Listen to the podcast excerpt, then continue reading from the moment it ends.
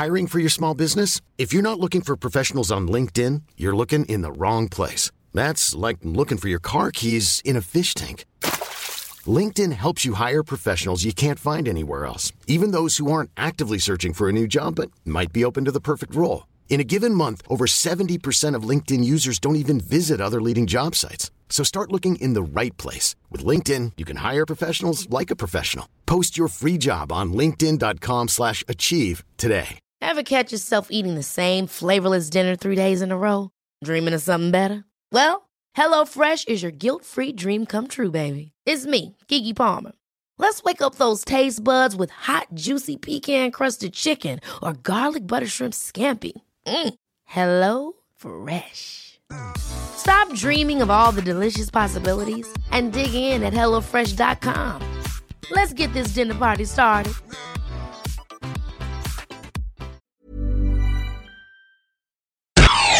You're listening to AI Audible, the new narrated article podcast from the Anfield Index podcast channel. Unnecessary Drama in the Liverpool Country by Trevor Downey. I'll be honest with you, lovely listener.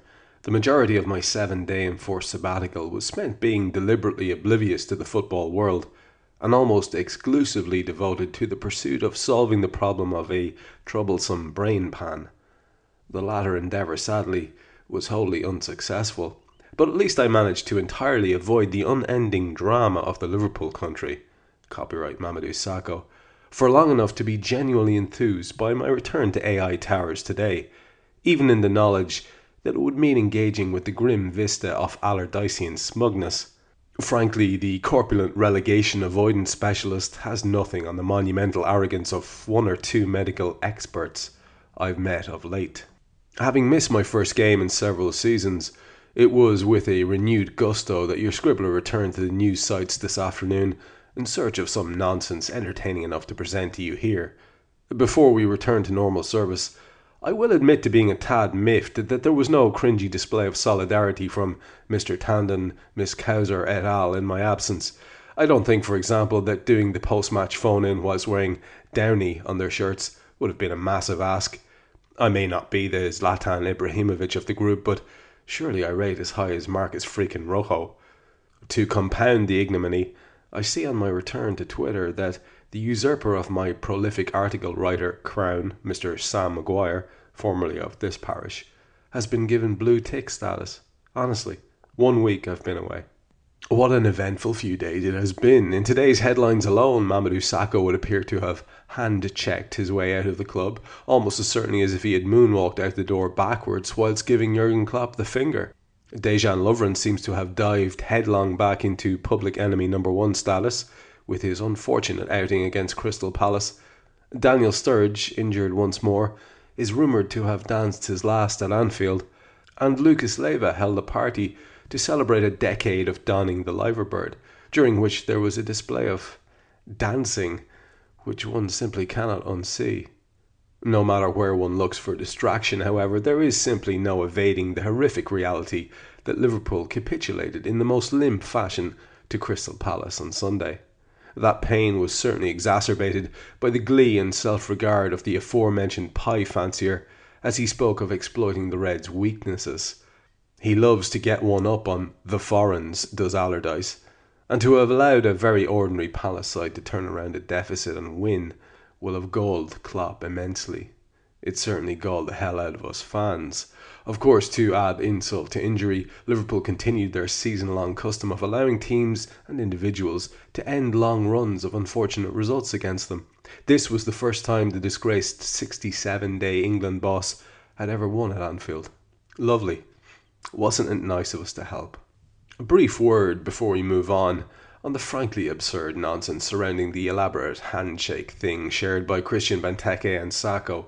The latter had no business being on the bench in full palace regalia, in the home of his parent club, if he wished to avoid controversy. He did not wish to avoid it. I was a huge fan of the charismatic Frenchman in the red, but it is one eyed guff to suggest that he is an innocent and meant nothing by his actions. Sakho's a clever man who has a penchant for social media. He knew what he was doing, and fair enough. Benteke's ostentatious I'm not celebrating celebration was somewhat undermined by his engaging in the manual bonding with his chum under the nose of his former manager, but that is very much his right, as he probably views his time with the Red Men as not indicative of his ability. Frankly, I think I'd be breakdancing if it was me.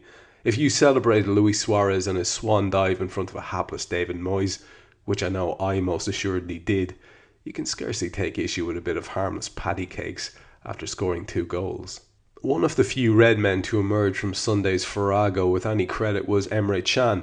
The German, still to settle on a contract with the club, has been in very solid form in recent weeks, just when his manager has needed him the most. However, operating in front of a unit that was as dysfunctional as the defence was against Allardyce's charges is hardly conducive to finding one's best form.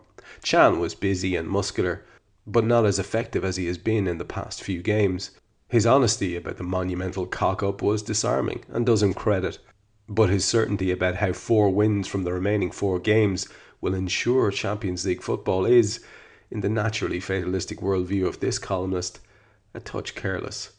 It was stupid from us, the magnificently coiffed midfielder admitted.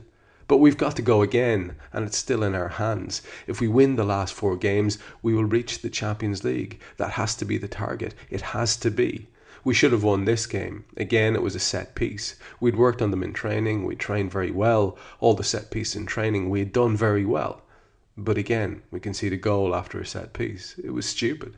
We are frustrated, disappointed.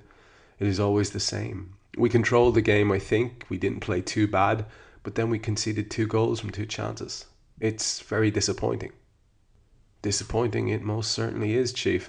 Almost as disappointing, in fact, as having been teased all day by kit manufacturers New Balance about the release of the home jersey to mark the club's 125th anniversary, only to find out at 8 pm, having delayed the writing of one's column, that the big news was about how the jersey will be unveiled on the 27th. Here's hoping the design is worth the wait and that the previous policy of allowing a four year old with crayons to design the kit has been abandoned. Otherwise, we'll set that firm of terrifying West Ham hooligans on them. If you listen to my after narration thoughts on Karl Coppack's piece, you'll see that I've kind of covered off an awful lot of what I had uh, talked about in my own article. It was only after I had it written that I came to do the narration of Karl's piece and saw that there was quite a lot of crossover in terms of the subject matter. So I'm not going to repeat myself for the sake of repeating it. I do want to say that it's nice to be back um, in the um, recording seat here in beautiful rural Ireland, and it's nice to be talking to you guys again. And I would just like to remind you that the column, as always, is on AnfieldIndex.com. You can see all my writing, which happens three to four times a week, every week, with the exception of last week, which was a, an unfortunate gap in the productivity. But every week you can see the writing there. And I would like you, if you wouldn't mind, to share it with somebody else, to tell somebody else about it if you think it's any good. I've said it on my Twitter feed. I've pinned that tweet to my profile there that, that this whole thing is not worth a damn in a vacuum. It's only any use if it's shared, if you like it if you're halfway inclined to like it, maybe you might tell somebody else about it. Maybe they'll like it as well, and maybe they'll pass it on too. I don't ever ask for retweets on Twitter. It's not a thing I do. I've never retweeted one comment, praiseworthy comment. I'm obviously not very good at self publicity, and it just sits wrong with me. So I'm not going to start doing that all of a sudden. So I am just asking you if you find this is any any way decent or you like the AI audible content or my writing, then please just do pass it on, let someone else know about it, and um, I would appreciate that immensely. We'll talk to you tomorrow. We're back in the run of things now. Thank you for listening to AI Audible. You can read this episode's article along with many others on AnfieldIndex.com. You can download our AI channel app on iOS and Android. And you can find all our AI Audible episodes on Twitter at AI Audible and on AnfieldIndex.com.